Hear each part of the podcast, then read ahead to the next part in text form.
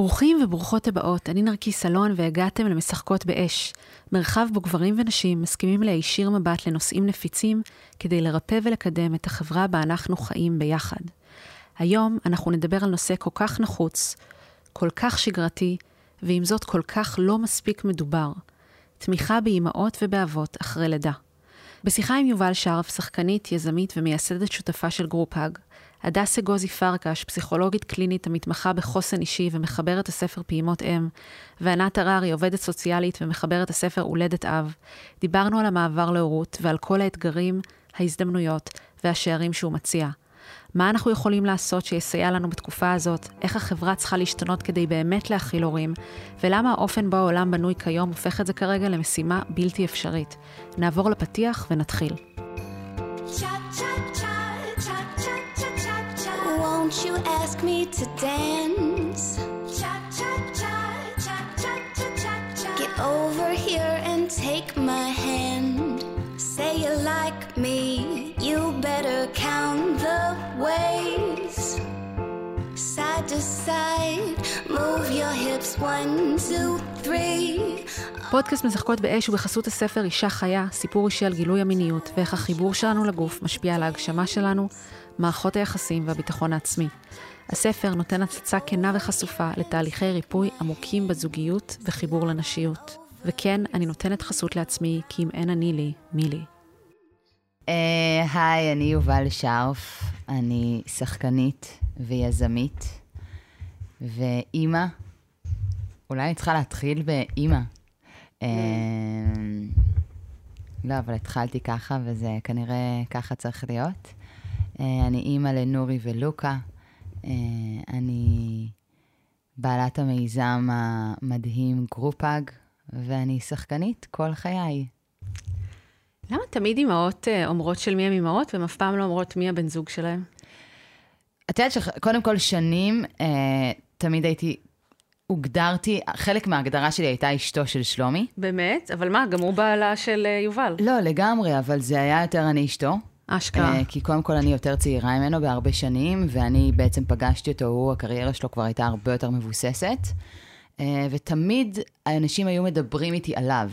אשכרה. Uh, ואת האמת שאף פעם זה לא, לא היה אכפת לי מזה יותר מדי. כאילו, זה לא שזה הרגשתי שזה מערער אותי, דווקא זה שימח אותי. ו- וכן, אני גם אשתו של שלומי שבן, אז... זה חלק ממי שאני, אבל אני לא מציגה את עצמי ככה. לא, לא אומרת... בגלל שהוא מפורסם, פשוט כי לא, הוא בן לא, זוג ברור. שלך, כאילו. אה, לא יודעת, זאת שאלה מעניינת. כן. אה, אני חושבת שבסופו של דבר הילדים שלנו הם באמת חלק מאיתנו. כן. אז אולי אה, גם זה, זה באמת גם חלק מהמקצוע שלי, אימהות. נכון, נכון, ואנחנו נדבר על זה. אז, אז באמת לפני כמה שנים אה, קרתה לך איזושהי תפנית ש... שגרמה לאימהות להפוך אפילו לעוד יותר מהזהות שלך, וגרמה לך להתחיל להתעניין באתגרים של הורות. אז את יכולה רגע לשתף למי שלא מכיר? בהיריון השני שלי עם לוקה, שזה היה לפני כמעט ארבע, ש... כאילו עכשיו הוא בן שלוש, אז כן, שלוש וחצי, ארבע שנים.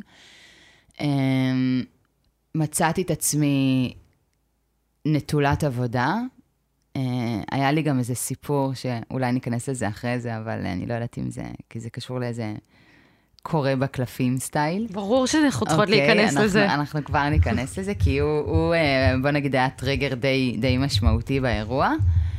אמ, ואז מצאתי את עצמי בעצם, אה, אה, אחרי הרבה, כאילו, בדיוק ירדה לי הצגה בתיאטרון, והייתי אמורה להיכנס לאיזה סדרה, ואז החליטו לדחות אותה בחצי שנה, ואחרי חצי שנה אני כבר, obviously, לא יכולתי לעשות אותה, כי הייתי בהיריון ממש מתקדם. אמ, בקיצור, מצאתי את עצמי בלי כלום. אה, ובעיקר, לאט לאט הבנתי שאין לי שום יכולת, בניגוד למה שאני רגילה, לזה שאני יכולה להרים את עצמי או ליזום, או, או לחוות, אפילו ליהנות מהדברים הקטנים, פתאום הבנתי שאני מתחילה לא, לא, לא, לא לרצות כלום. כן, כאילו קשה לקום מהמיטה. וכשבן אדם מאבד את הרצון שלו, אז uh, זאת uh, נורא, נורא גדולה.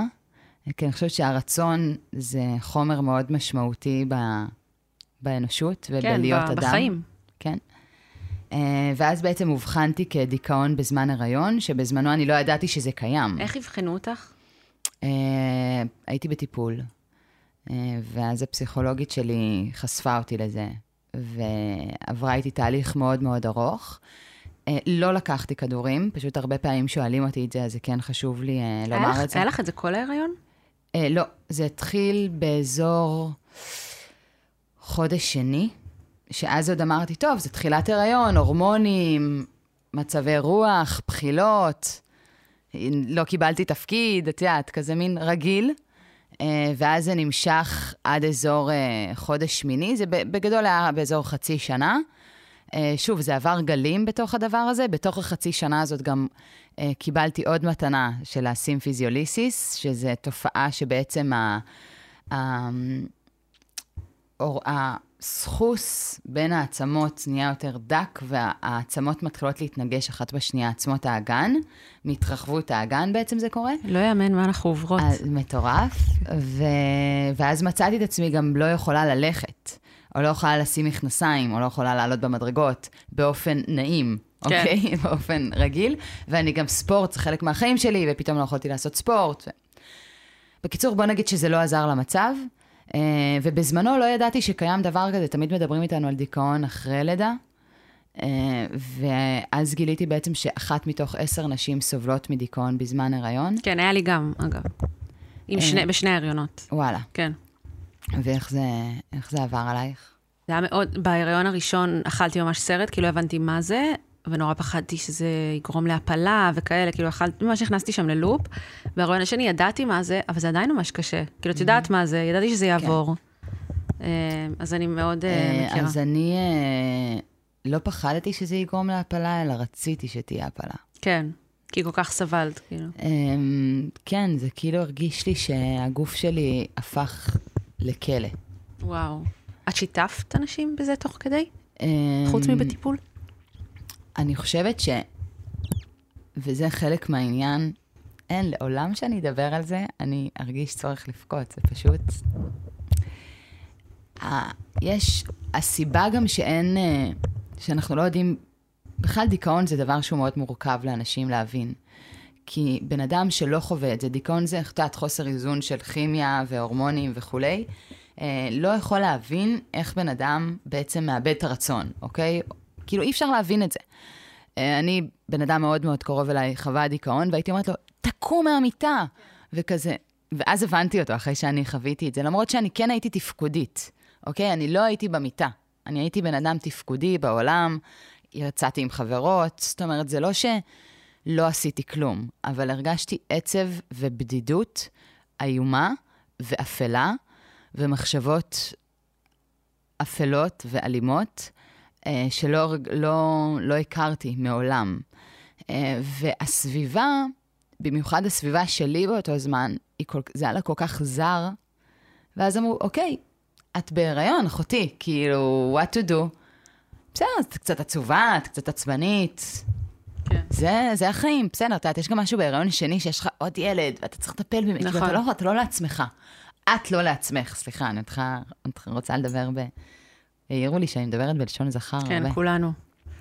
אז אנחנו צריכות להיות מודעות לזה. כן.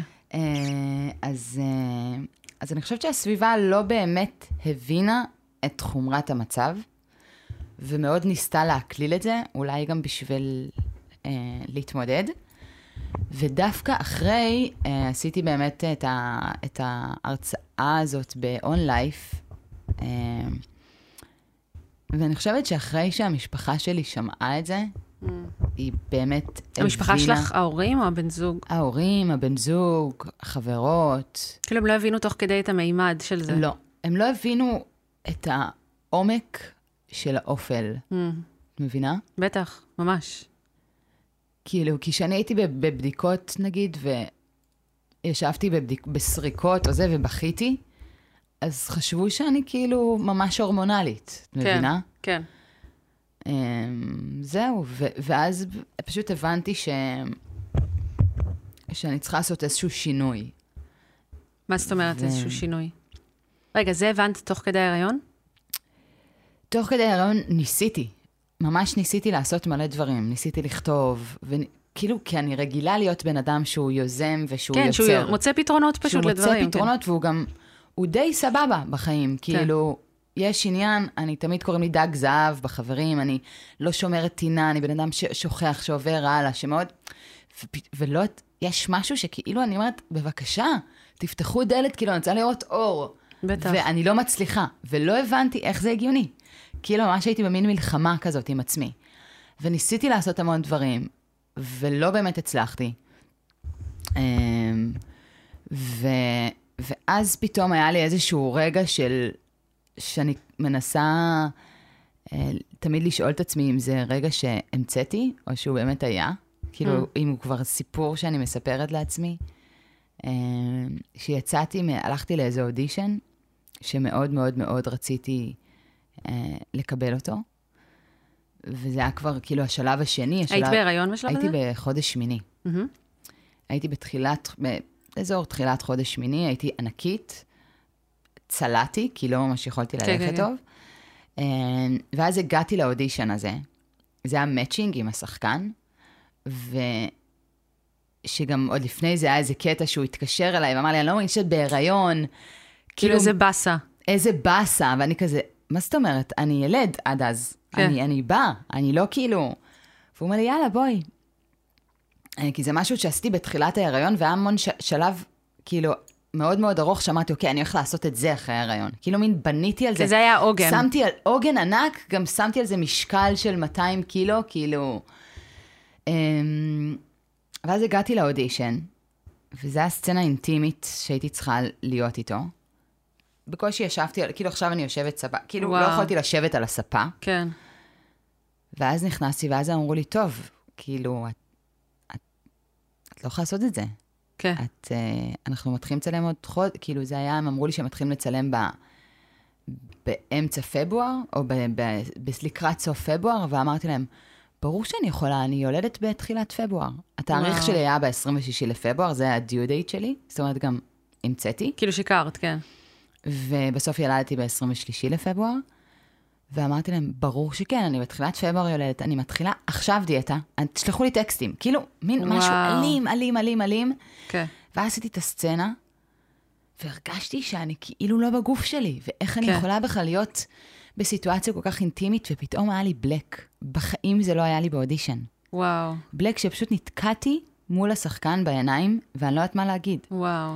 ואז אמרתי, אוקיי, יש פה רגע. יש פה רגע חזק, תהיי בו.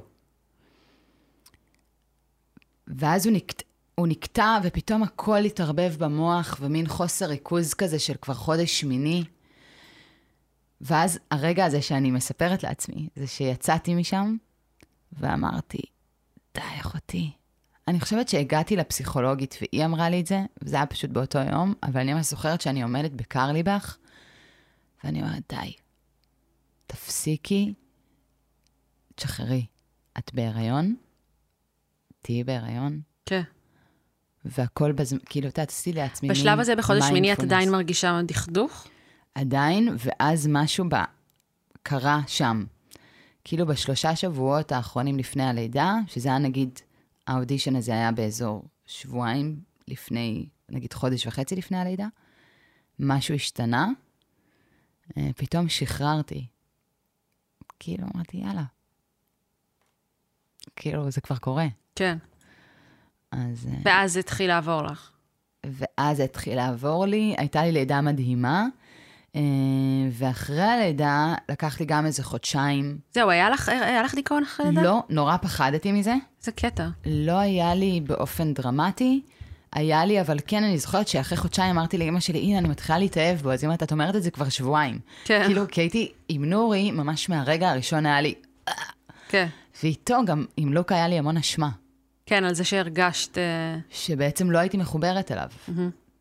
אה, אבל היום הוא מפצה על זה בגדול. ברור. אז אה, כן, וואי, עשינו עכשיו סקירת, סקירה שלישית. מה זאת אומרת? לא, סתם, סקירת הריון כזה. כן. רגע, אז כאילו, ה...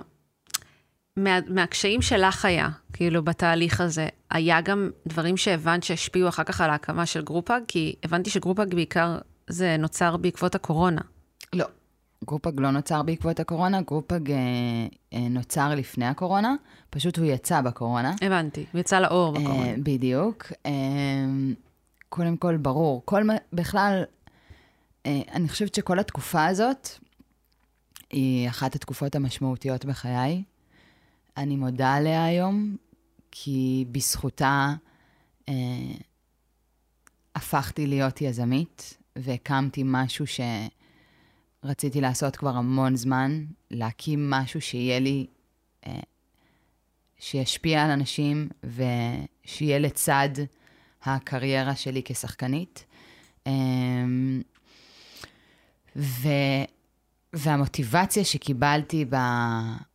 אחרי הלידה, בעצם להגיד, אוקיי, די, אני, אני, אני רוצה לעשות משהו. אז, אז GroupHug לא נוצר בקורונה, התחלתי באמת מהמותג הזה שהקמתי, שהייתה לי כבר מצגת בשבילו וכולי, והתחלתי לפגוש אנשים ולהתייעץ, אה, ולאט לאט חברתי לשני אה, שותפים שהלכו איתי בדרך והקימו איתי את GroupHug, רוני פייבלוביץ' ואודי דגן. נכון, גם אני. כן, אז אני ורוני חברנו, ו...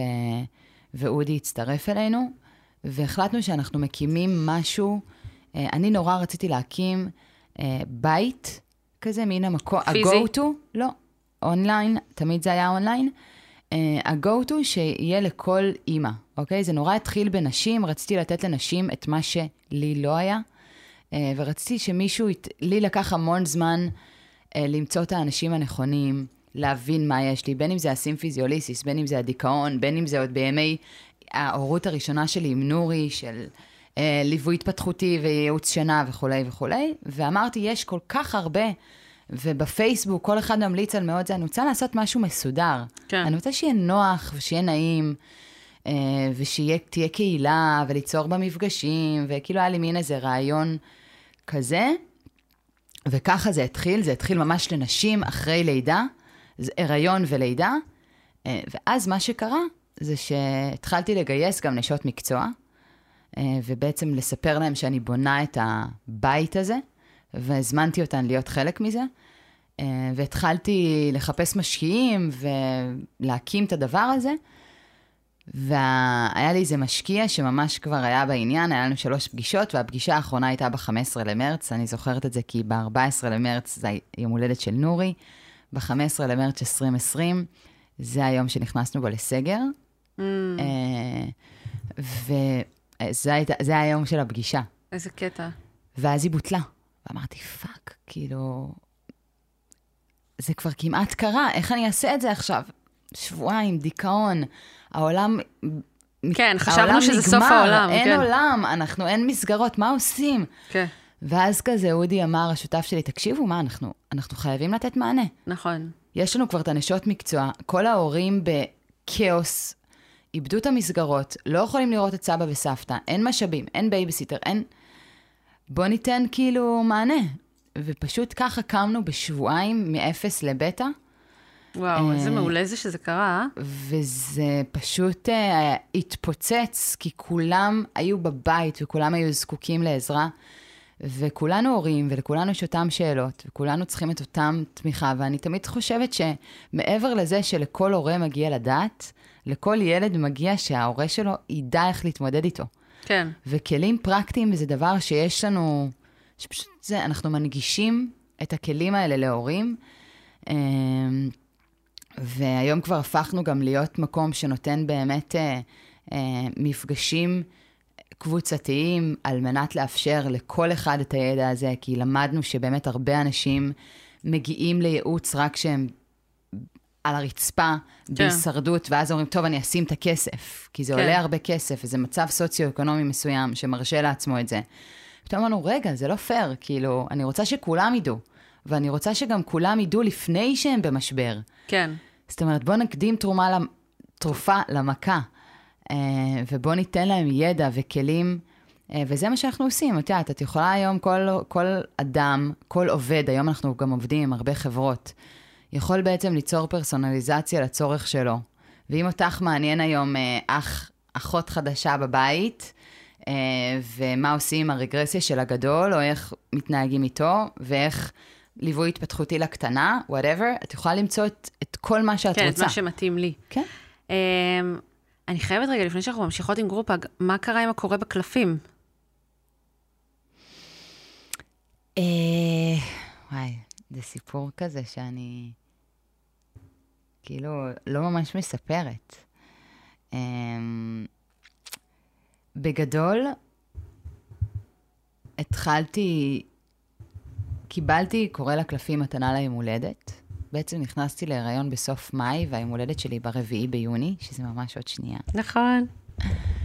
אמ, והסיבה שקיבלתי אותו, הוא שכבר לפני זה הייתי כזה במין תקופה כזה קצת מעורבלת, זאת אומרת, כבר נכנסתי להיריון מעורבלת, אוקיי? אז...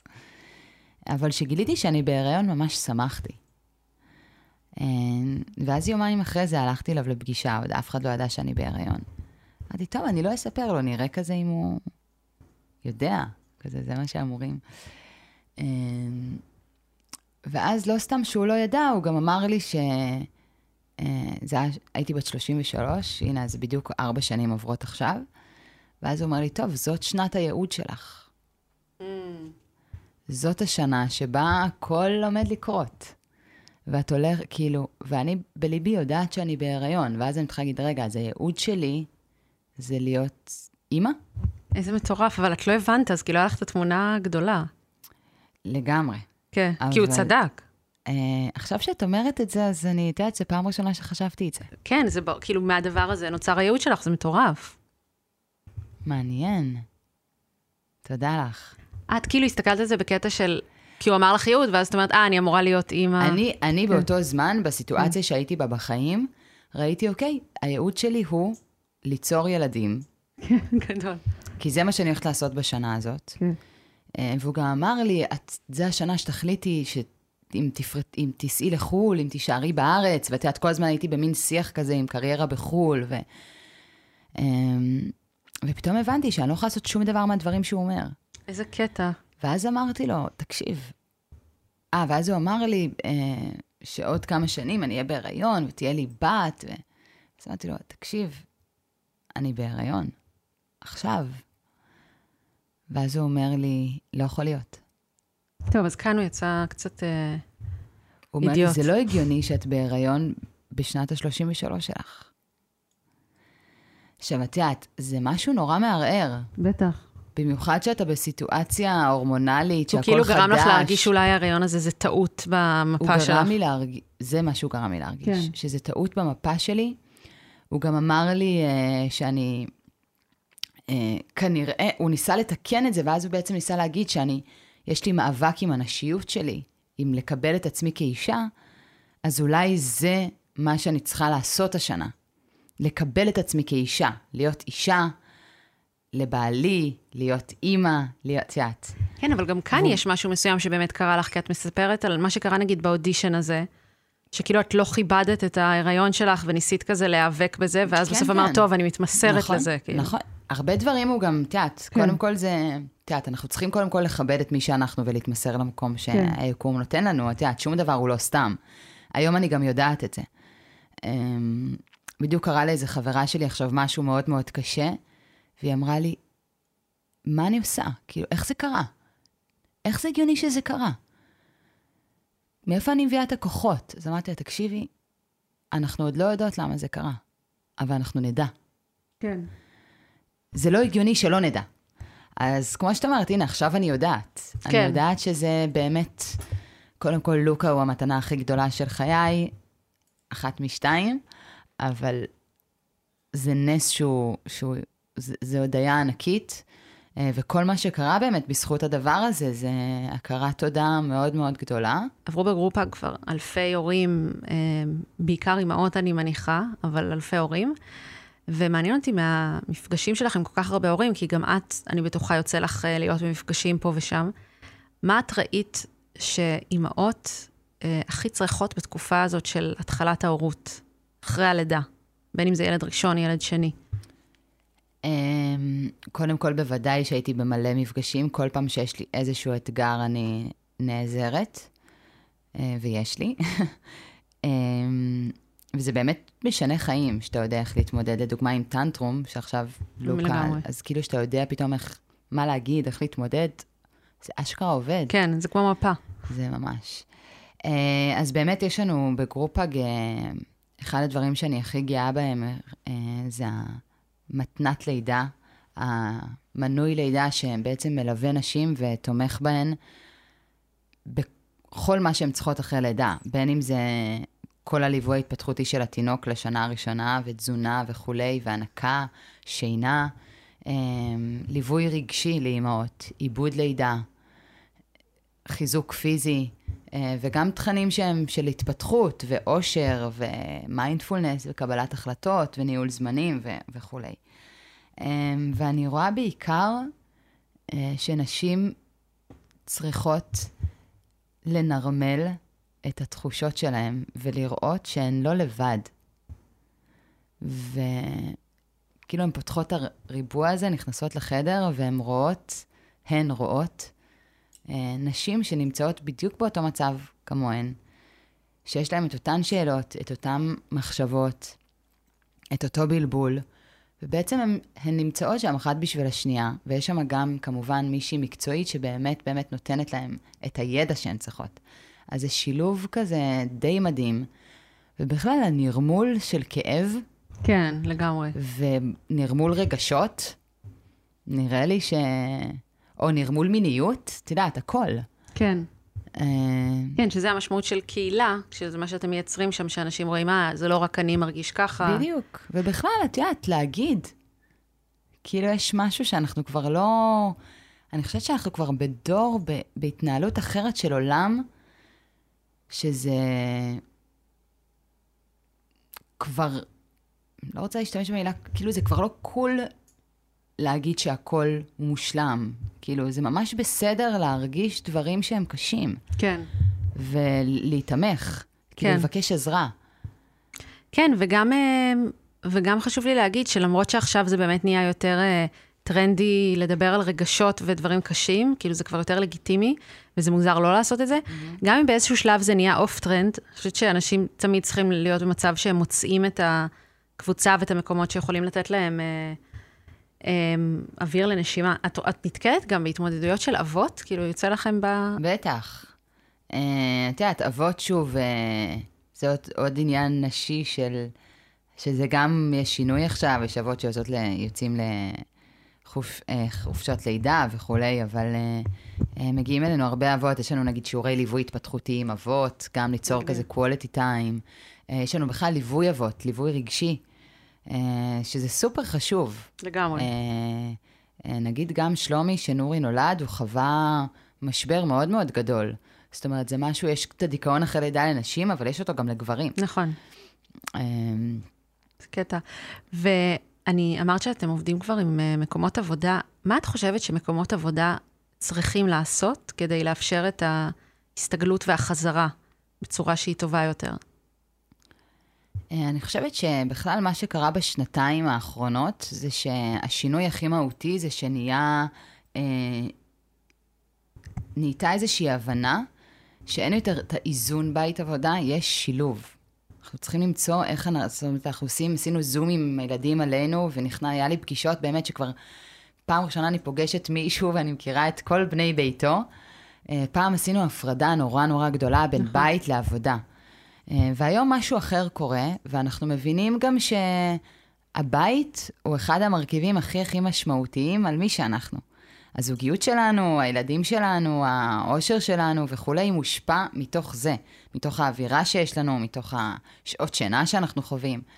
אז אני חושבת שפשוט מקומות עבודה מבינים את זה היום, שהם צריכים לתת תמיכה אה, שהיא מעבר לפינוקים, שאנחנו כאילו, שעובדים רגילים לקבל, את כל הפסיליטיז וההופעות והנסיעות לסיישל והקוקטיילים. כן. אה, שזה סופר מגניב וכיף, אבל שכאילו אנחנו צריכים שבאמת שימור עובדים זה לתת למישהו באמת באמת ערך שישנה לו את החיים ויגיד, אוקיי, קרה לי את הרגע הזה, את המשבר הזה, והיו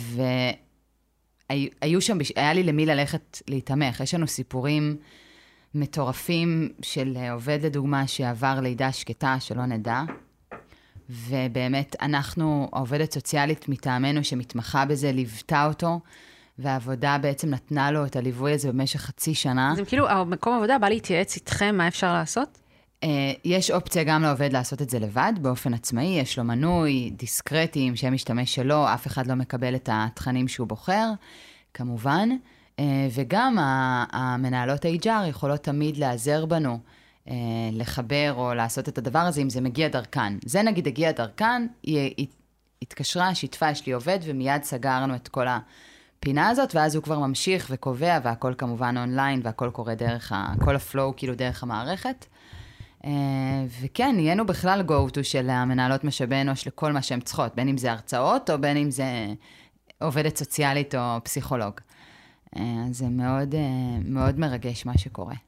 אז זה את אומרת מקומות עבודה, ומעניין אותי גם מה דעתך על מה שאנשים uh, פרטיים, כי אני שמתי לב נגיד עכשיו שהייתי במצב של אחרי לידה, שבעיקר mm-hmm. לדעתי, שוב, לכל אישה זה משתנה ובכל לידה זה משתנה, אני הרגשתי עם אגם ש... נגיד בשישה שבועות הראשונים, ממש הייתי בטלטלה כזאת. Mm-hmm, ברור. וראיתי שחברות, אה, חברות וחברים רוצים אה, לבוא, ואנשים באים לבקר והכול, אבל את רואה שזה דורש מהם המון המון מאמץ, כמו כזה, לשים את המרוץ והבלגן שהם עוברים ביום-יום מחוץ לדלת, ולהתאים תדר כזה אליי ולמקום שאני ואגם נמצאות בו, ואני בן אדם שרואה, אז מן הסתם, את רואה, את רואה שהבן אדם כאילו ברטט של אדרנלין מכל הגוף שלו, והוא כזה, כזה ש... איך את? איך את מרגישה? יש בזה משהו גם נורא לא... ומנסה לו לענות למיילים. כן, יש בזה משהו נורא לא אותנטי כזה, אבל את יודעת, הכי רצון טוב של אנשים, אבל מעניין אותי איך את ניגשת לזה עכשיו, נגיד שחברים יולדים או משהו כזה, איך את, איך את רואה את, איך אנחנו יכולים כאינדיבידואלים באמת להיות שם בסיטואציה הזאת? תשמעי, זו שאלה מעניינת. אני חושבת שהמרוץ שאנחנו חווים עכשיו הוא... הוא מטורף. בדיוק הייתי באיזה weekend והוצאתי קלף של סבלנות, mm. שדיבר על זה שאנחנו כל... אין לנו כבר סבלנות, ואנחנו כבר כל כך... אמ, אז נראה לי שזה לא קשור רק לאחרי לידה, אלא זה קשור באופן כללי. כן, אה, אחרי לידה זה נותן מראה לזה. בדיוק. כן. אה, גם באמת זה תדר מאוד מאוד שונה. אה, אז תשמעי, אני לא יודעת, את יודעת, אני נראה לי כמו כולם מנסה לשים את זה מאחורי הדלת ולהיות, אבל כן. uh, אני חושבת באמת שגם, שאתה נותן גם פרקטיקה, זה משהו שהוא עוזר. ועכשיו, כמו שיובל הציע, אנחנו נשמע קצת על פרקטיקות. נתחיל דווקא מאבות. הרבה פעמים אנחנו שוכחים, שוכחות, שהתקופה אחרי לידה היא אירוע לא פחות מטלטל גם עבורם, ודווקא חוסר ההכרה והלגיטימציה בצרכים שלהם עשויה לייצר משבר גדול יותר. אז אני פסיכולוגית ומטפלת אה, זוגית ומשפחתית, אה, ובכובע המקצועי השני שלי אני כותבת ומנחה סדנאות כתיבה. אה, הספר הולדת אב מביא את קולם של הגברים בנושאים שנחשבים נשיים, כמו הריון וחופשת לידה והלידה עצמה, וגם על הדרך הם עוסקים באבהות ובכלל בשיח גברי. מה גרם לך לכתוב את הספר הזה? הרי כל כך הרבה מאיתנו שאנחנו נכנסות לאימהות, אנחנו רק רוצות לכתוב על עצמנו, וכמה המסע שלנו מטלטל, ומה גרם לך בכלל לחשוב על זה? קודם כל, אני, אני, אני חושבת שחשוב להבין שכבר את הרגע נגעת בנקודה אחת המרכזיות שעלו מתוך החוויה של כתיבת הספר, והיא שאנחנו אנשים כל כך עסוקות ב, ב, ב, בהורות שלנו ובהיריון ובלידה קודם כל,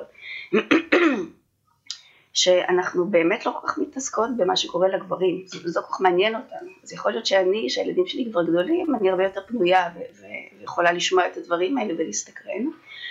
אבל uh, הנקודה היא שבעצם הספר הזה נולד בתוך חוויה של סדנת כתיבה. סדנת כתיבה שבמקרה היה ברוב גברי. אה, וואו. כן, במקרה, ובמפגש שבו לפי הסילבוס הרגיל של סדנת הכתיבה שלי, אני, אני מתכננת לכתוב על אירוע מכונן, מזמינה את הקבוצה לכתוב על אירוע מכונן, ובסדנה הזאת אני אשכרה התלבטתי איזה, איזה אירוע לכתוב, כי בדרך כלל כשהסדנאות מגיעות אליי נשים, אני מבקשת לכתוב על הלידה, שכמו שאת מבינה זה אירוע מכונן ואותי זה נורא מעניין וזה אף פעם לא, מס, לא מספיק לי לשמוע עוד ועוד סיפורי לידה. נכון, אני גם, כל, כל סיפור לידה אני אבכה, תמיד. אז אני חייבת להגיד שאחרי 20 שנה אני כבר פחות בוכה, זה נורא נורא עובד, כן. כן. ובכל מקרה יש לי סדנה של חמישה גברים ו- ואני אמורה לתת להם לכתוב את סיפור הלידה ואשכרה בבית ערב לפני זה אני שואלת את עצמי מה אוקיי לבקש משהו מתקופת הצבא אולי מהזוגיות כאילו בכלל לא היה לי ברור, היה לי ברור שגם להם יש סיפור בלידה. לא, זה בדיוק, לא, בדיוק, כן. היה לי ברור שאני צריכה לעשות התאמה מגדרית ולמצוא להם משהו אחר שמעניין, אבל באיזו החלטה של רגע, או אולי אינטואיציה, אמרתי יאללה נשאיר את המערך הקיים, ולמחרת ביקשתי מהגברים לכתוב את סיפור הלידה שלהם. וכשהם הקריאו את הסיפורים שלהם, נשמטה לנו הלסת. וואו, קודם למה? קודם כל הסיפורים עצמם, כי תשמעי, זו פעם ראשונה בשבילי שאני שומעת ככה לעומק ועם כל כך הרבה רגשות את סיפור הלידה מהצד של הגברים. ופעם שנייה, באמת השאלה הזאת היא, איך לא שמעתי את זה עד היום? איך, איך יכול להיות שהדבר הזה אין לו בכלל מקום, לא, בחווה, לא, לא אצלי, ואת יודעת מה, אני אגיד יותר, אני, אני לא רק אשתו של ואימא של, ויש לי חברים גברים שעברו לידות שליוו את הנשים שלהם, אני גם מטפלת זוגית. ובכל מחשוב, מסלול ההכשרה שלי, הלימודים, הכנסים, לא היה מקום לזווית הגברית. וואו. אז, אז כן, אז זה מה שהוביל אותי בסופו של דבר, קודם כל לפתוח סדנת כתיבה לגברים, שיכתבו על לידה, על חופשת לידה ועוד קודם על ההיריון, וזה גם הוביל אותנו אחר כך לקחת את הטקסטים האלה ולפרסם אותם בספר שנקרא הולדת אב. אז בעצם אה, בספר יש לך שם כל מיני עדויות של גברים, וזה אומר שיצא לך אה, לקרוא על הרבה אה, התמודדויות שלהם. אני רק אשתף שקרה לי תהליך גם קצת דומה, שאני בעצם, כשפתחתי את משחקות באש, שזה קבוצת פייסבוק שהוקמה סביב הפודקאסט הזה, יש שם היום כבר 12 אלף גברים ונשים שמשתפים על מיניות, יחסים, מגדר. ו... בעצם בשנה וחצי האחרונות יצא לי לקרוא מאות שיתופים של גברים על ההתמודדות הרגשית שלהם, של מה זה להיות גבר, ופתאום אני כאילו קלטתי, וואי, יש להם רגשות, הם, אה, הם גם אה, עברו דיכוי מהפטריארכיה, ואני בלי ששמתי לב, בגלל ש... את יודעת, בכל המסע של למצוא את הקול שלי מחדש ולהתחבר לגוף שלי, ו... ולמיניות, שזה מה ש... על זה אני כתבתי ספר, זה הספר שלי, אישה חיה, שמדבר על ה... את יודעת, להשתחרר מכבלי הפטריארכיה, למצוא את המיניות שלי, למצוא את הקול שלי בעולם. אני הייתי צריכה לשים על מיוט רגע את הקולות האלה שדיכאו אותי. ובטעות, בלי ששמתי לב, שמתי על מיוט את כל הגברים, מבינה? כאילו, זה היה כזה, אוקיי, זה הופך להיות המגדר שאני צריכה להגן על עצמי בפניו, שרק לא ייקח ממני דברים. ו... ורק בשנה האחרונה ממש נפתחו לי העיניים שלא, בעצם הדרך לאן שאנחנו רוצות להגיע היא באהבת גברים, שיתוף פעולה עם גברים, וחייבים לתת את המקום הזה, ויש ריפוי מדהים שיכול לקרות כשאנחנו נותנות את המקום ההדדי הזה, ואני ממש חושבת שזה, שזוהי דרישת התקופה, כאילו שזה חלק uh, ממה שהתקופה הזאת נדרשת לעשות, משני הצדדים כמובן, אני לא חושבת, גם באמת חשוב התהליך שנשים עוברות עכשיו עם להשמיע את הקול שלהם ולקבל את המקום, זה לא סותר כמובן. נכון. תראי, א', אני חושבת שההבנה שאנחנו לא בתחרות, וזאת לא אותה משבצת, אלא משבצות משלימות, היא הבנה נורא חשובה. ואני גם, אם אני רגע אתייחס לספר שלי, אני חושבת שהוא גם אה, מצטרף לשינוי, ש, שבאמת מבקש לתת מקום לקול של הגברים בנושאים האלה, והוא גם משקף את השינוי. ולראיה, כל מעגלי הגברים שיש עכשיו בכל מיני מקומות, אני חושבת שמעגלי גברים שעוסקים באבהות בכלל, או בתחילת האבהות, זה דבר שהוא יותר חדש. יש כבר מעגלי גברים על הלם קרב, על חוויות מהצבא וכל מיני כאלה. אז, אז אני מסכימה איתך, יש משהו באמת בדיכוי החברתי, גם של הגברים וגם של הנשים, שאנחנו עכשיו עושים שינוי. אבל מה את אומרת על קולות שאומרים, בסדר, אבל מה צריך לתת עוד, גם בזירה הזאת לתת מקום לגברים? יש כבר כל כך הרבה מקום לגברים, וכאילו, מה את אומרת על טיעון כזה? תראי, אני מבינה את זה, אני מבינה גם את החשש של אנשים, כי זה מקום של כוח שלנו, הבית וההורות, ו... אבל אני חושבת שגם הנשים וגם הגברים, וכמובן גם הילדים מפסידים מהיעדר הנוכחות אה, של, האב, של האבות. עכשיו אני רוצה להגיד על זה עוד משהו מפרספקטיבה זוגית. אה, יש בספרות המקצועית, וגם אני חושבת שזה common knowledge, שמדברים על משבר השנה הראשונה להורות, שהילד הראשון נולד, והזוגיות, אה, ההורים לא יודעים איך, איך, לחזור, איך להישאר בזוגיות, ועם הילד עכשיו בתוך הבית, חל ריחוק מאוד גדול בין ההורים, ומה שקורה בהרבה מהמשפחות, זה שאבא חוזר לעבודה, כי זה הדיכוי החברתי בעצם בהקשר הזה. והאימא נשארת עם התינוק בחופשת לידה, לפעמים יותר מזה. אגב, לא ברור, יש... לא ברור דיכוי של מי, דיכוי של האבא או של האימא, כי יש גם חסרונות כן. בלחזור לעבודה כל כך מהר. נכון, נכון, נכון מאוד, אני מסכימה איתך מאוד. והאישה בדרך כלל נשארת בבית עם התינוק, ואיתה נמצאת אימא שלה לפעמים, והחברות שלה, זאת אומרת, הולך ומתפתח, וזה עוד בתקופת ההיריון, אוהל אדום של נשים, אה, והגבר מודר, ולא נמצא שם בתוך הדבר הזה. עכשיו, אני, אני הולכת רגע אה, אה, גם לתקופת ההיריון וגם ללידה, ו, וגם בהיריון וגם בלידה, וזה השתקף נורא יפה בסדנת הכתיבה, וזה מובא בספר, הגבר נמצא בצד. עכשיו הוא קודם כל באמת נמצא בצד, כי ההיריון לא קורה בגוף שלו, הוא קורה בגוף של האישה, וגם גם, גם ב, ב, ברוב חדרי הלידה הגבר נמצא בצד, שוב, האישה היא במרכז, אני בטח לא לוקחת לה את המקום, המקום שלנו מאוד מאוד חשוב וייחודי ולא ניתן להחלפה, אבל הגבר בכל המקומות האלה מנסה להתמקם. עכשיו בזמן שהוא מנסה להתמקם האישה כמו שאת יודעת, אנחנו מאוד מאוד נמצאות בתוך החוויה. רובנו כבר בתקופת ההיריון קוראות את הספרים והולכות ליוגה להיריון ומדברות עם חברות שלנו ורואות סרטים ומתכננות את הלידה והגברים יותר בפנים או פחות בפנים זה באמת עניין של העדפה שלהם ושל הנשים ומה שקורה אחר כך זה שתוך כדי הלידה גם כן האישה מאוד מאוד בתוך הדבר הזה והגבר שוב אם מצא או לא את מקומו אחרי, מה שקורה אחר כך שמגיעים הביתה והגבר חוזר הביתה, הוא ממשיך, הוא חוזר לעבודה, הוא ממשיך, שוב אני עושה הכללה, הוא ממשיך את החיים הרגילים והאישה ממשיכה להתפתח בתוך האימהות שלה.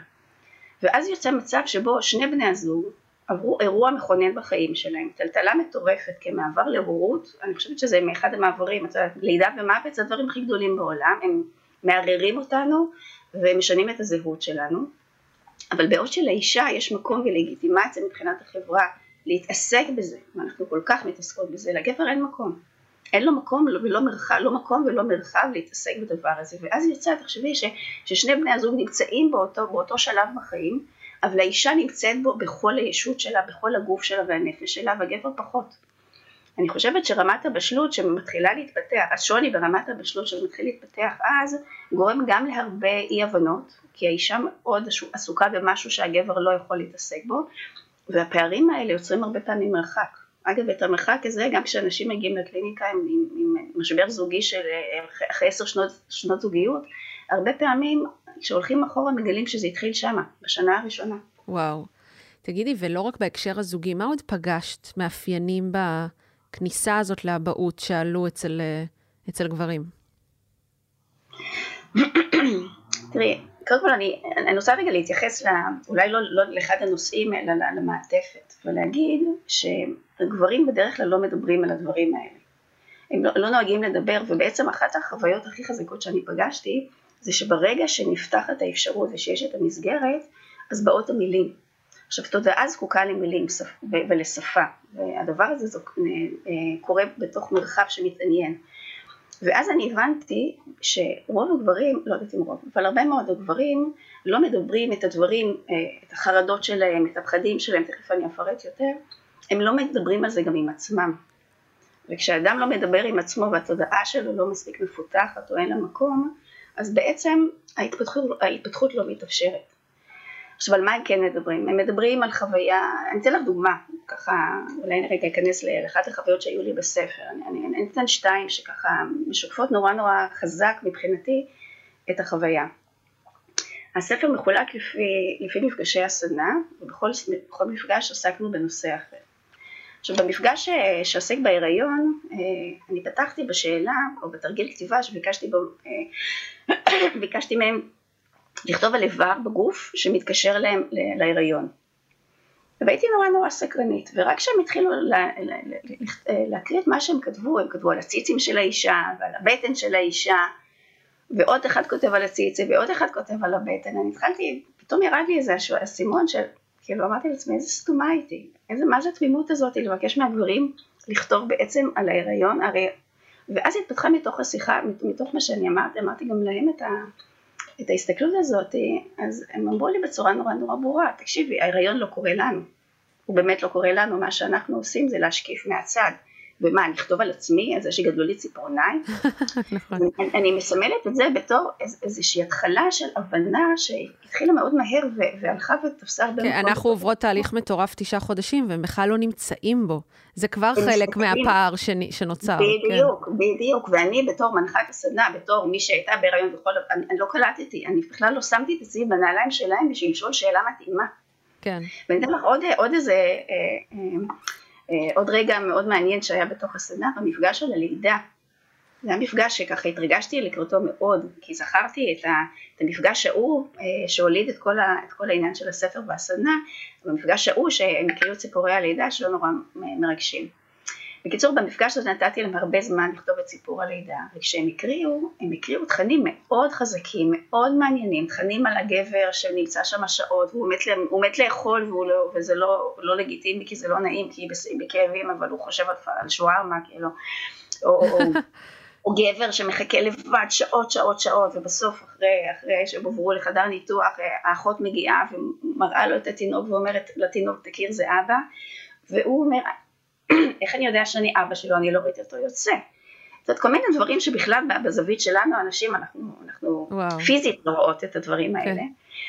בקיצור, במפגש הזה, אז מקריאים את התכנים הכל כך מעניינים האלה, ועוד אחד מקריא ועוד אחד מקריא, ומה שאני מרגישה, וגם אני משקפת להם אחרי כמה זמן, אני מרגישה שאין רגש, הם מקריאים את הדברים האלה, אבל אין רגש, וזה זה, זה, זה לא, זה לא משתלב עם התוכן. וכשאני אומרת להם את הדבר הזה, אז מישהו אומר לי, אתה יודע, זה, זה בדיוק כמו שהיה בלידה.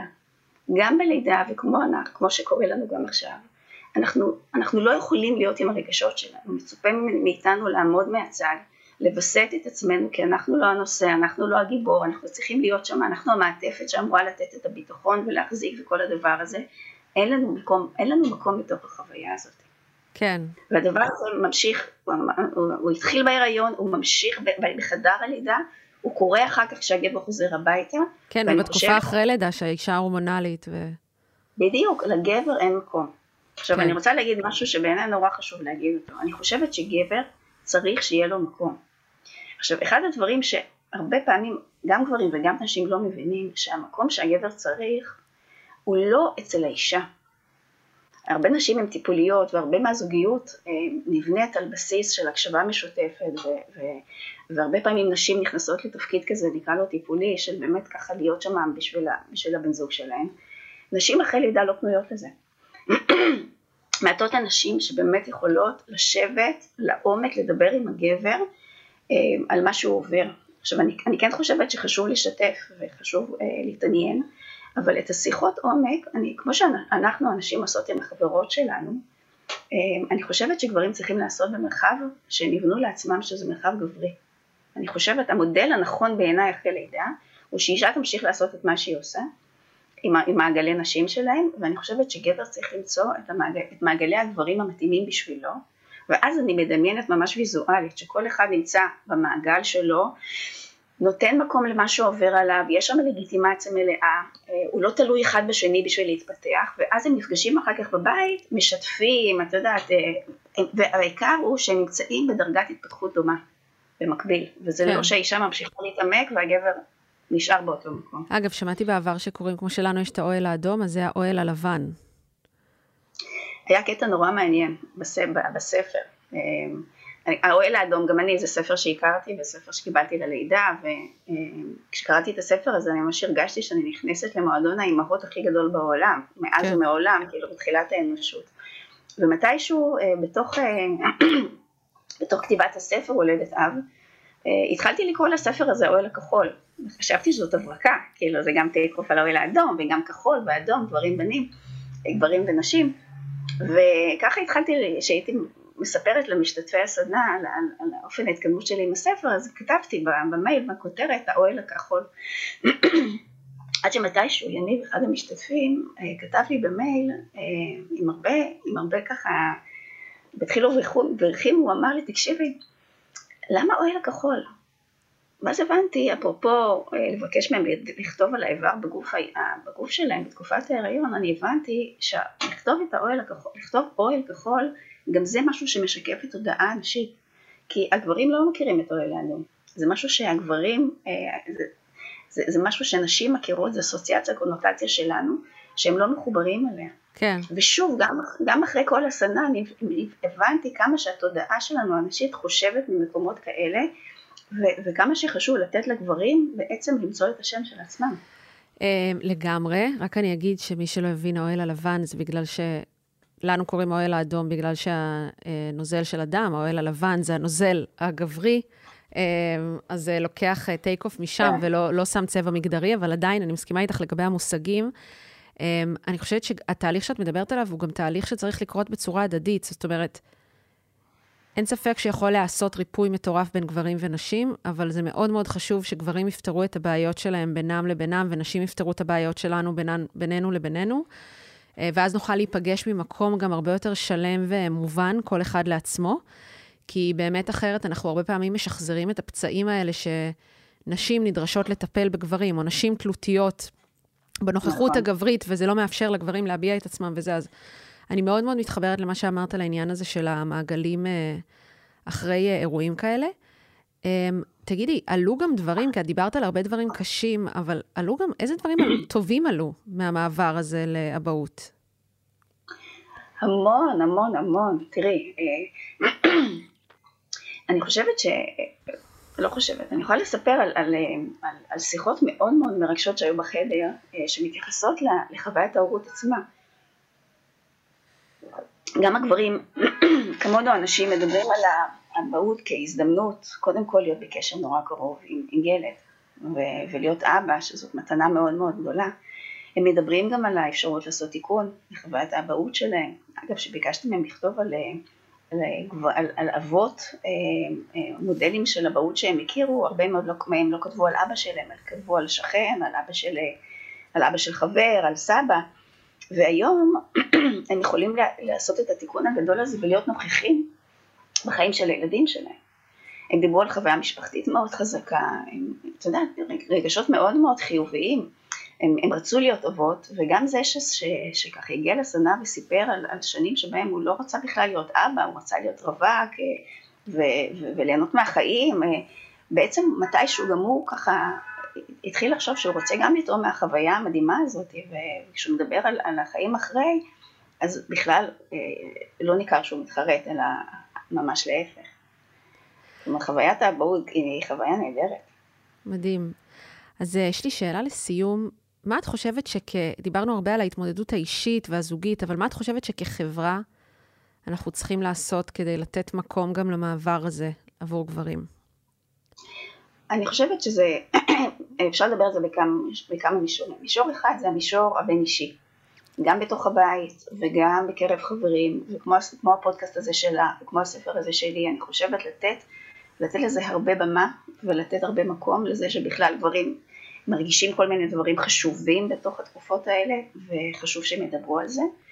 זה, זה ברמה אחת כאמור, וברמה אחרת אני חושבת שזה באמת עניין באמת יותר רחב. ולמשל כל הנושא של חופשת לידה שהולכת, אה, אה, שזה הופך להיות יותר ויותר שכיח בקרב ארגונים, אני חושבת שזה דבר נהדר, כי חופשת הלידה זה הזמן שבו הקשר, נוצר הקשר הראשון עם התינוק, ו... וההיקשרות הזאת, גברים הרבה פעמים כשהם לא מבלים עם התינוק שלהם, הם רבים מדברים על זה שאנחנו מחכים שהוא יגדל. ובאמת לפעמים יש משפחות שהאבהות נפתחת רק כשהילד כבר גדול ואפשר לקחת אותו לגן.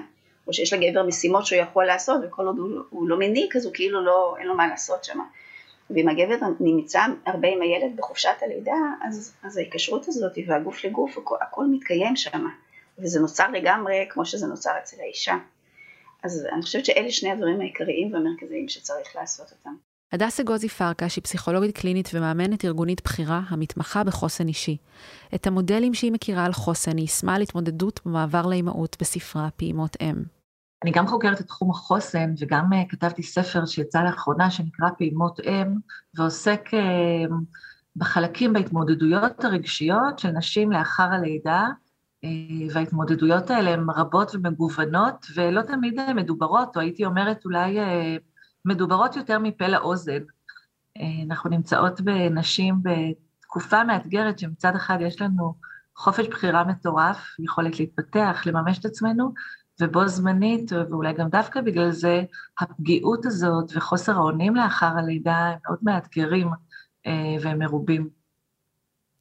נשים שפגשתי אה, מתמודדות עם, אה, עם השינוי הזה, השינוי במיוחד במעבר לילד הראשון, כמו איזה שינוי מצב צבירה של חומר, זה טרנספורמציה, ממש מהפך.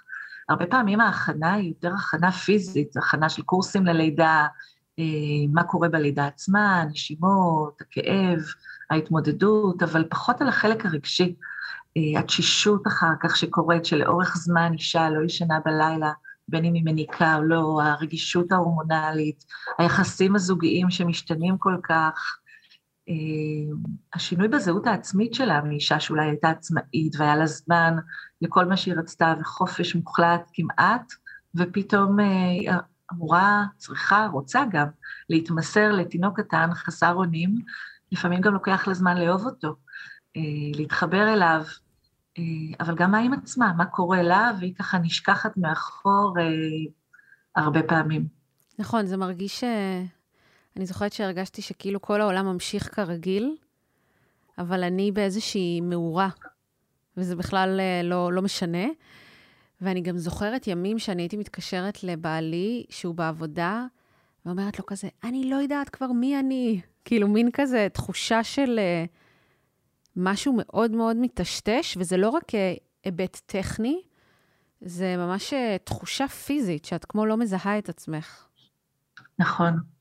שזו תחושת של חוסר שליטה נורא מפחידה. אני זוכרת את עצמי אחרי הלידה הראשונה אה, של הבת שלי, שהרגשתי כמו הטלף, שכאילו התהפך לי הכל היום והלילה, הפכו אותי כמו תלו אותי, בחוץ הפוכה, אבל זה גם לא משתנה, זה נשאר, זה לא איזה משהו שיש לך איזה לילה לבן שאת משקיעה בעבודה או בדבר אחר, ואחרי זה יכולה להתאושש. זה, המצב הזה נשאר ואת לא מזהה את עצמך, וגם אני זוכרת את עצמי מתקשרת לבעלי, שיבוא כבר הביתה יותר מוקדם, ואיזה מצבים כאלה, שהשעה הזאת שחוזר מוקדם יותר או מאוחר היא כל כך קריטית, אבל היא יותר קריטית באמת בהרגשה הזאת, שאת כבר לא יכולה יותר להכיל. כן.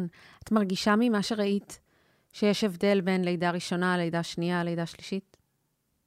אני חושבת שכן. אני חושבת שגם המעבר בלידה השנייה הוא עלול להיות עם אה, לחצים חדשים, במובן הזה שעד שכבר למדת להתמסר אה, לתינוק הראשון, פתאום יש שוב תחושת חוסר שליטה מחודשת, איך תחלקי את תשומת הלב לשניים.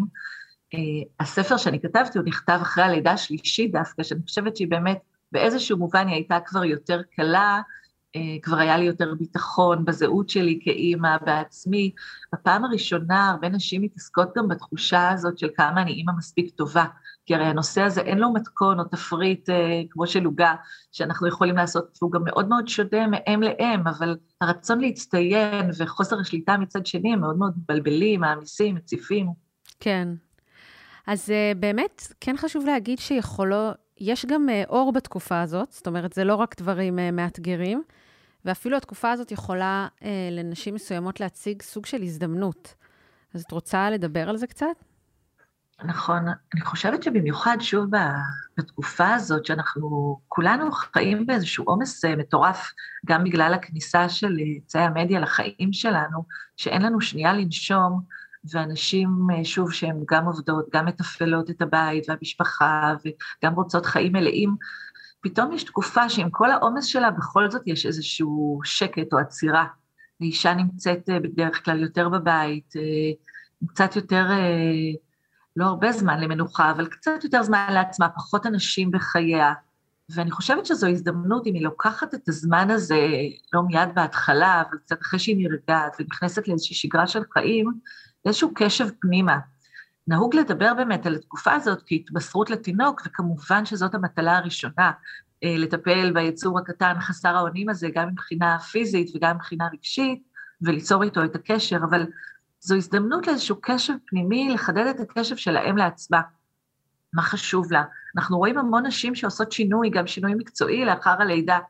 אה, חלק מזה קשור גם לחברה שאנחנו נמצאות, שאולי אה, מקומות העבודה לא תמיד גמישים מספיק, אבל חלק כי פתאום היא מגלה מה נכון לה, ואולי הייתה רוצה קצת יותר להיות בבית, אה, משרה גמישה יותר, עבודה שיותר מחוברת לערכים שלה, לכישורים, ויש כאן איזושהי הזדמנות לצמיחה, לשינוי, לחיבור. כן, וזה כמובן נורא נורא תלוי במצב הפיזי שלך והמצב הנפשי. אני, אה, למרות שסבלתי מדיכאון אחרי לידה, לא, לא חמור, זאת אומרת, כן הצלחתי לתפקד. אמ, אבל היה באמת מאוד מאתגר. היה לי תקופה שאחרי שהבן שלי נולד, לפני כמה שנים, ממש לא הצלחתי להירדם. אמ, אם הייתי נרדמת זה היה ממש לקצת, גם אם הוא ישן, והבנתי שזה גם אחת התופעות.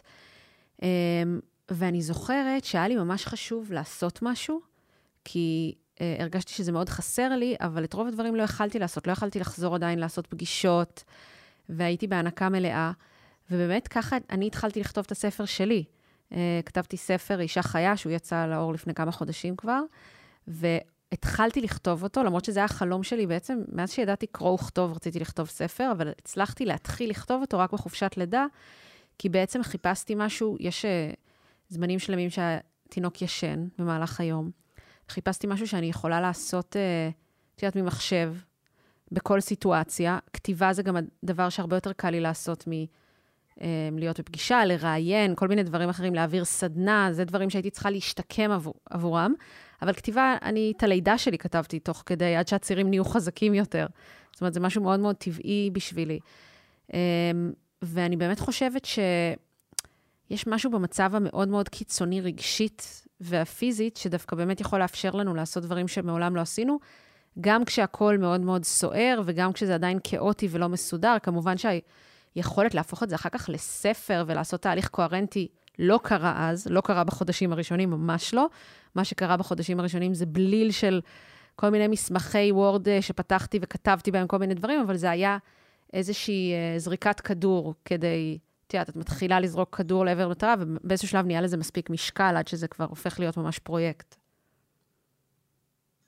אני חושבת שזה מדהים מה שאת מספרת, שמתוך התקופה הזאת של הדיכאון מצאת את הכוחות להיות יצירתית ולהגשים חלום, ואולי באמת אה, זה סיפור שהוא יכול לעורר השראה גם בנשים אחרות, ולא תמיד הוא לגמרי, כמו שאת מתארת, ברור לגמרי בהתחלה, אבל הוא דורש... נכון, תוך כדי. את לא מבינה, את לא מבינה תוך כדי נכון. שזה מה שקורה, נכון.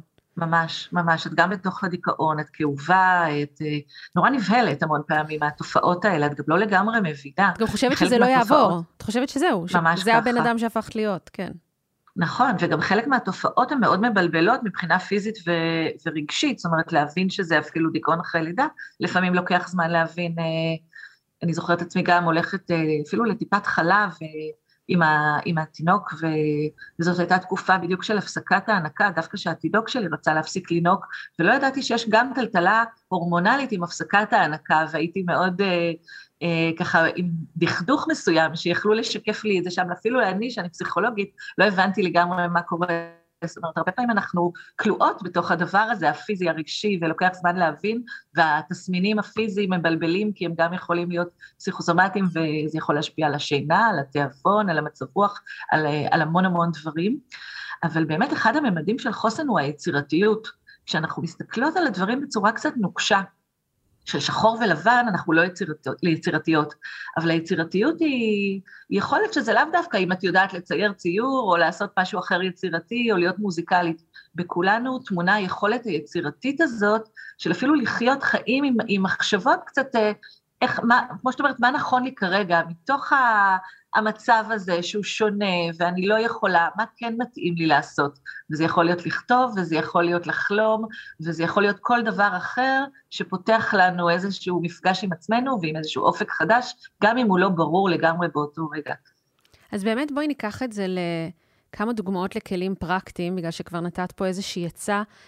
אה, בספר שלך את באמת אה, משתפת בכלים שיכולים אה, לסייע לאימהות בינן לבין עצמן, והייתי רוצה שתתני לנו לטעימה כמה מהם פה. אוקיי, okay. הייתי אומרת שהכלי הראשון, הייתי אולי מחלקת את זה לכלים תודעתיים, איזה שהם כלים ב mindset, כלים רגשיים, לכלים שהם יותר מעשיים. אז אני אתחיל מהכלים הראשונים התודעתיים, אני חושבת שזה הלגיטימציה.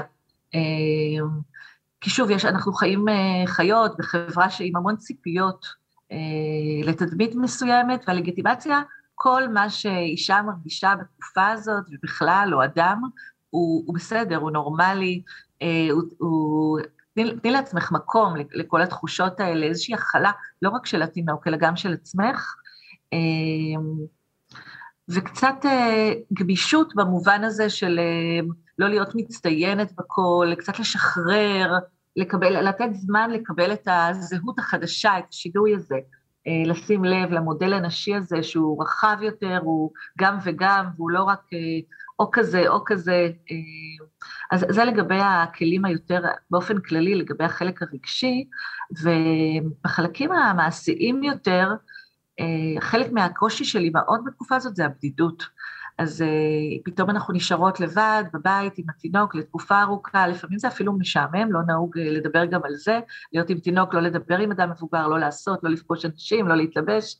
אז כן לחשוב uh, איך אפשר uh, להפיג את הבדידות, אם זה להצטרף למעגלי אימהות, לחוגים, שהחוגים זה לאו דווקא החוג עצמו, לפתח איזה ילד יותר uh, uh, ספורטיבי או בריא, אלא פשוט להכיר נשים בסביבה שלך uh, כדי לא להיות לבד. ו... אה, לקבל עזרה, שוב, אה, נשים מאוד רגילות להיות עצמאיות בתקופה הזאת, חזקות, אה, ולבקש עזרה זה בתקופה הזאת, ולקבל אותה באהבה ממי שאפשר, אם זה בן בת זוג, אם זה משפחה מורחבת או חברים, זה חסר תחליף העזרה הזאת, שזה גם תמיכה רגשית, גם תמיכה פיזית. בתקופה הזאת גם, שוב, סביב כל ההתמסרות, אין לנו זמן לעצמנו. ועם הרצון של נשים להצטיין, אז הן כל כך מתמסרות, זה קצת קשה וקצת מאתגר, אבל לקחת לעצמך זמן, להיזכר מה את אוהבת, אם אפשר ללכת או עם התינוק או בלעדיו, להשאיר אותו, לפעמים אפילו שעה ביום או שעה בשבוע, או כל דבר שתעשי למען עצמך, הוא, הוא מדהים במובן הזה, קצת להיזכר בעצמי הקודם, אה, להתמלא, להזין את עצמך. וכמובן שנשים שיותר קשה להן יכולות להיעזר גם בבעלי מקצוע, זה לא בושה, אבל יש המון דרכים שלבד אפשר uh, להתחזק.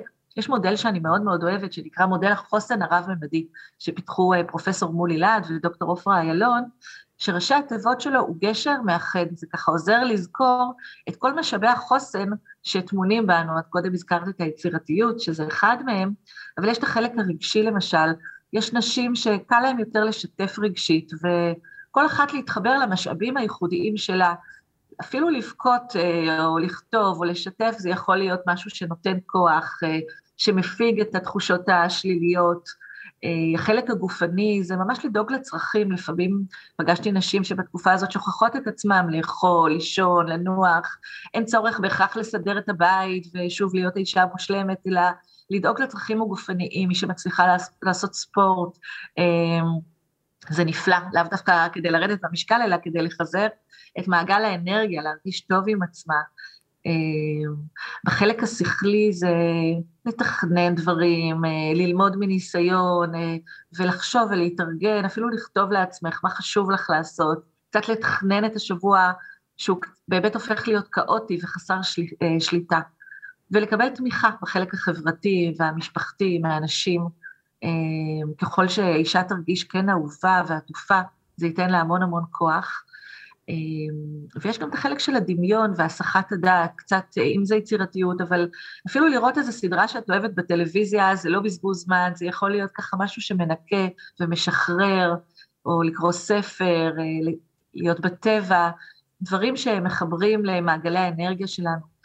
ו, ויש גם את החלק של מערכת האמונות, אנחנו יודעים גם ממחקרים על חוסן, שאנשים דתיים הרבה פעמים, אה, הדת נותנת איזשהו עוגן בחלק הרוחני, הידיעה של אה, מה חשוב, אבל גם נשים חילוניות אה, יכולות לשאול את עצמן מה חשוב לי, והידיעה הזאת, לפעמים נשים מתבלבלות ואומרות, רגע, אני עוצרת את הקריירה שלי, אני הולכת אחורה, אבל הן שוכחות שכן יש כאן התפתחות כרגע של היה לה חשוב ליצור משפחה, להגדיל את המשפחה, אה, תזכרי שזה זמני, תזכרי את הכוחות שלך, זאת אומרת דברים, אה, ערכים שיכולות להגיד לעצמה כדי לחזק אותה. אז ככה שכל אישה קצת תתחבר למשאבים האישיים שיש בה, היא לא צריכה להמציא אותם, ולנסות להיזכר ולדייק מה היא יכולה לעשות כרגע למען עצמה. ולפעמים גם דבר אחד קטן, הוא משנה חוויה.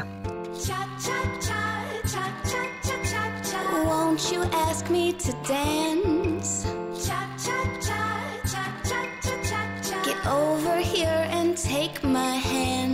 כל כך חשוב. תודה שהייתם איתנו. לתיאור הפרק אני מצרפת קישור להזמנת הספר שלי, אישה חיה, שמדבר על תהליך אישי של גילוי המיניות ויחסים בין גברים ונשים, ומגיע גם בגרסת אודיו, שזה ממש כמו להאזין לפודקאסט הזה. תודה לכל הנשים שהשתתפו בשיחה הזאת, למדתי כל כך הרבה מנקודת המבט של כולכן. תודה לאלון עיני על העריכה, וגם על זה שאתה שותף שלי במסע ההורות. אתם מוזמנים להצטרף לקבוצת הפייסבוק שלנו משחקות באש, ולהמשיך את הדיון על יחסים, גברים, נשים ומיניות.